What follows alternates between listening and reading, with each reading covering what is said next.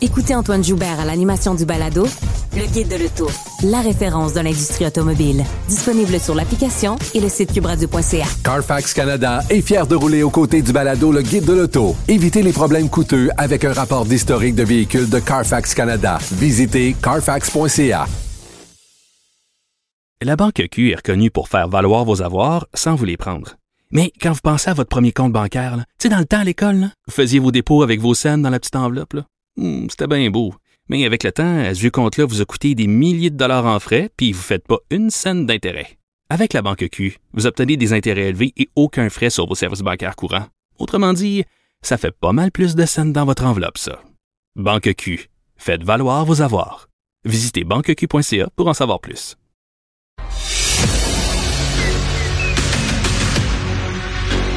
Emmanuel Latraverse. J'ai pas de problème philosophique avec ça. Mario Dumont. Est-ce que je peux me permettre une autre réflexion? La rencontre. Ça passe comme une lettre à la poste. Il se retrouve à enfoncer des portes ouvertes. là. La rencontre Latraverse. Dumont. Emmanuel Latraverse se joint à Mario et moi. Salut Emmanuel. Bonjour. Bonjour. Ben là, c'est fait, là. Là, c'est fait. Le, le projet de tramway de Québec qui obtient le feu vert du gouvernement Legault. Les décrets sont accordés. Pas de conditions. C'est tout un changement de ton face à ce qu'on a connu dans les dernières semaines, ça. Faut que je te dise, j'ai jamais vu deux ministres, M. Bonnardel au transport puis Geneviève Guilbeault, vice-première ministre, se pointer pour annoncer la réalisation d'un projet d'infrastructure aussi majeur et avoir l'air aussi penaud. Dépité. Normalement là, ça aurait dû être annoncé là. Il aurait dû mettre 1000 pièces en pancarte derrière eux là, avec les, des, des, des logos de tramway puis des dessins, puis le premier ministre présent, puis les députés qui ont qui sont chicanés avec les attachés de presse pour qui allait être dans le shot, ta caméra de TVA qui arrive à 32 degrés à gauche, puis là moi ils vont me voir juste l'épaule, ils me verront pas à face. Écoute, c'est comme, c'est, j'ai rarement vu deux ministres marcher sur la peinture de même. Faut oublier, là, c'est quoi, c'est il y a une semaine, François Bonnardel a débarqué dans le hot room à l'Assemblée nationale, a lu la loi de l'émeute au maire de Québec. C'est pas le maire de Québec qui va décider ce qui se passe au Conseil des ministres. Puis moi, je mets mes conditions. Il y en a trois. Un peu plus, il tapait sa table. il n'y avait pas de voix partagée. Ça prenait l'argent du fédéral. Ça prenait une acceptabilité sociale. Mme Guilbeault en a remis. Une semaine après, ils sont là Mais- en train de nous dire que c'est un beau projet, puis qu'il est bon, puis on souhaite qu'il se réalise. Puis c'est vraiment super. Mais, mais euh, est-ce que euh, Geneviève Guilbeault, tu l'inclus? Elle a quand même, elle, toujours dit qu'elle parlait au maire marchand presque tous les jours. Elle n'a pas eu le même ton que les autres. On peut pas la mettre dans la même... euh, Elle, elle- elle a fait partie du pompage de bourrichon. En entrevue, là, c'est pas, je veux dire, ça se compare pas à Éric Kerr. Éric Kerr, c'est ça. Elle a été plus moderne. Puis, puis à chaque fois, elle répétait là, qu'elle parlait au maire de Québec presque à chaque jour. Puis que- elle était quand même sur un autre ton. Là. Et comme ministre régionale de ce point de vue-là, elle s'est gardée, tu comprends, elle s'est gardée une sagesse. Là. Oui, mais c'est elle, c'est elle quand même la ministre senior. Puis elle a perdu. Les ministres de la CAQ le voulaient pas. De toute façon, ils l'ont jamais aimé, ce projet-là. Là, on va arrêter de faire semblant, là.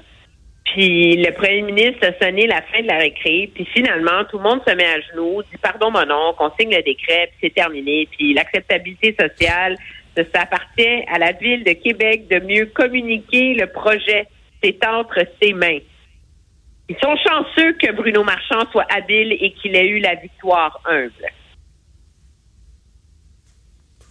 Ouais. Pas d'accord? Mais oui, mais non, mais il n'y a pas le choix d'avoir la victoire humble parce que il est quand même pogné avec un projet pas appuyé par la population. Je veux dire ça, ça devrait te craquer l'humilité naturellement. C'est un, c'est un problème politique.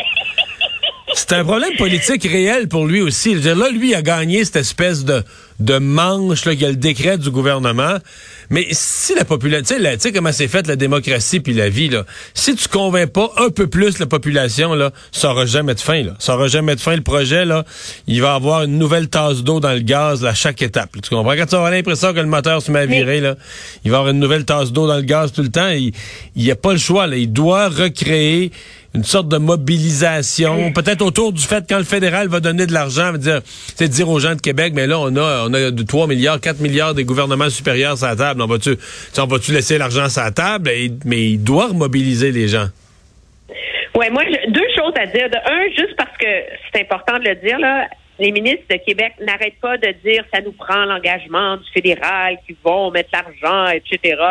J'ai reviré. À chaque fois qu'ils disent ça, je vérifie à Ottawa. Ottawa n'a pas reçu la demande formelle du ministère des Transports du Québec. Ça, c'est clair. Pas un, pas un, bill de 10, là, tu prêtes à quelqu'un pour t'acheter un lunch, là. Des milliards de dollars. Faut que ça se fasse dans les règles. Ça prend une demande formelle, déposée. Ils l'ont reçu. Alors, tant qu'ils l'auront reçu, Ottawa pourra pas dire oui. On s'entend là. Juste mettre ça au clair.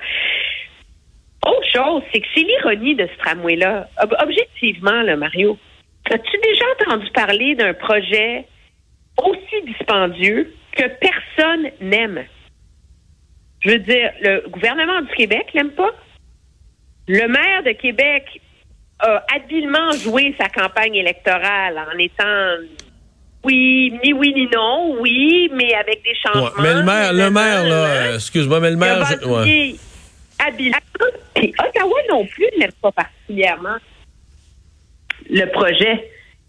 Mais c'est Québec, on a besoin des sièges à Québec. Euh, la bombe est un batailleur. Fait qu'on va dépenser une fortune pour un tramway qui est objectivement un projet que dans son âme, tout le monde trouve bancal. Oui, mais tous ces gens, mettons, qui l'aiment pas tant le projet, est-ce qu'ils ont un meilleur projet à, présenter? Tu me connais, moi, là, l'autobus, ça n'existe pas.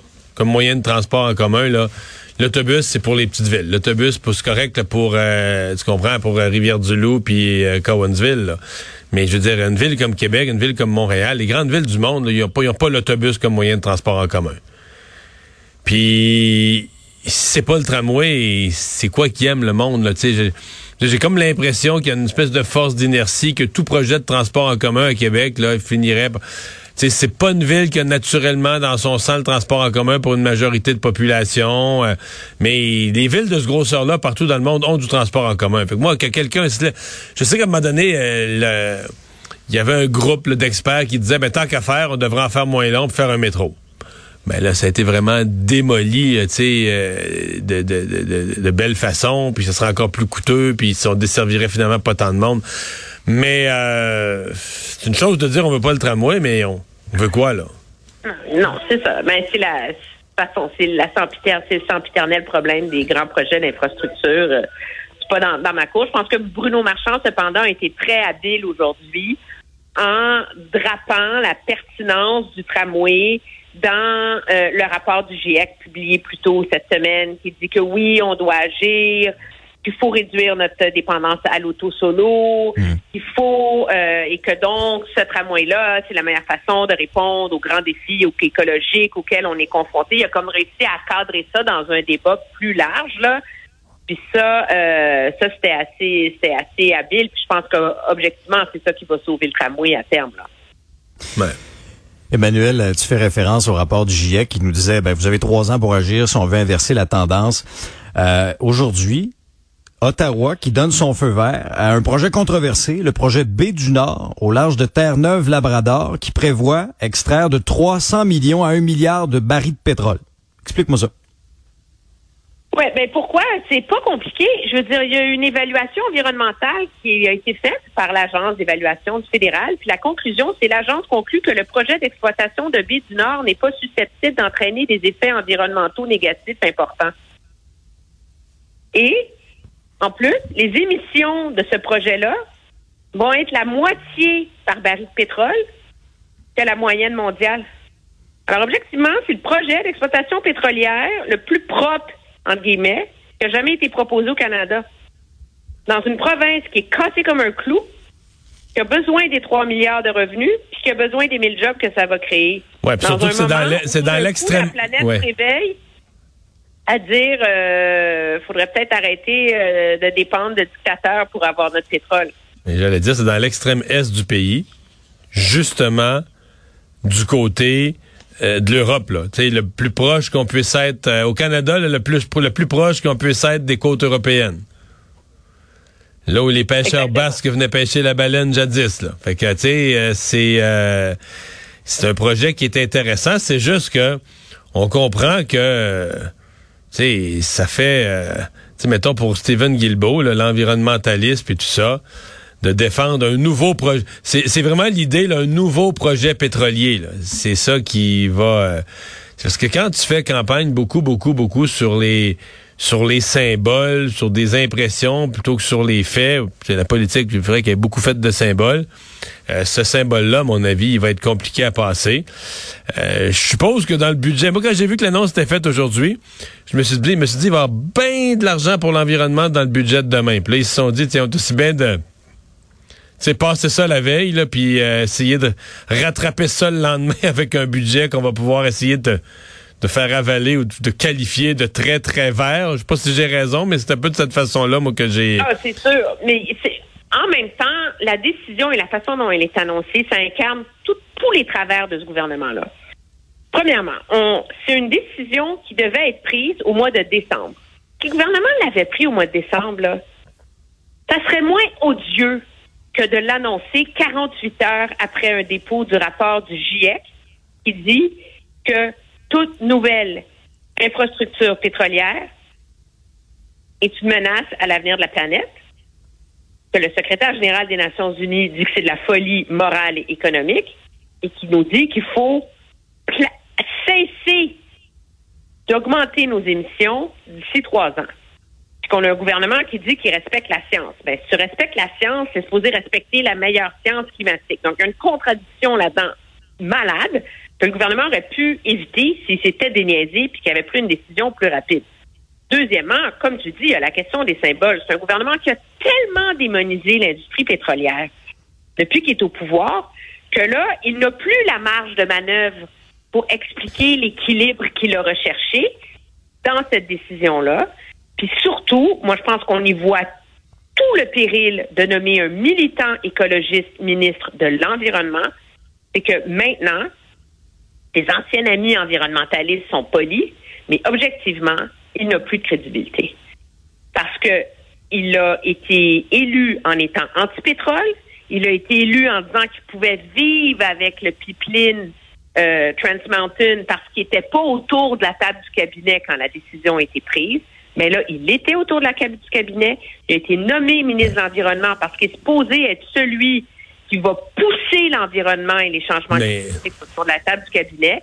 Qu'est-ce qu'on voit aujourd'hui? C'est qu'il fait pas le poids. Pire, à trois heures et demie, il est en commission parlementaire en train de dire que le Canada était le mieux placé au monde pour exploiter de manière responsable le pétrole.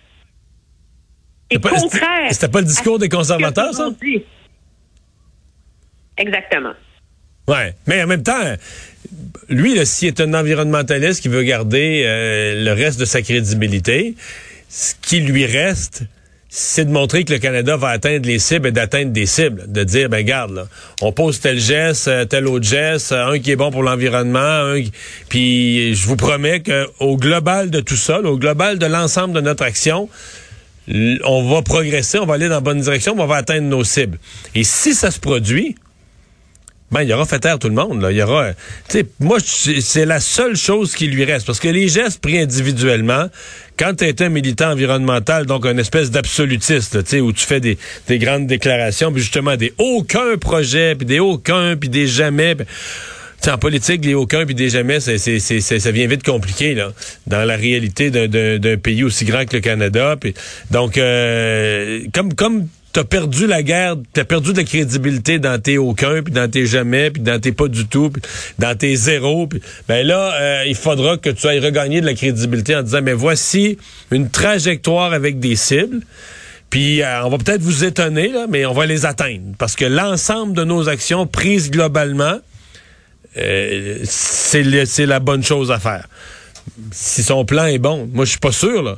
Mais si son plan est bon, ben, c'est ça qui reste à nous prouver.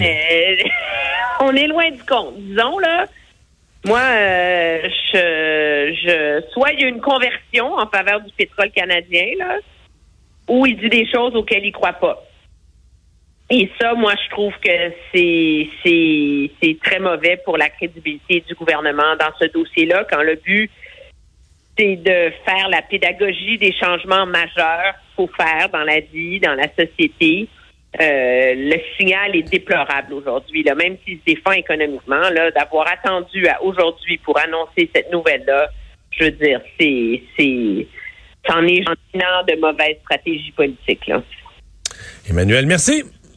À demain. Allez, au revoir.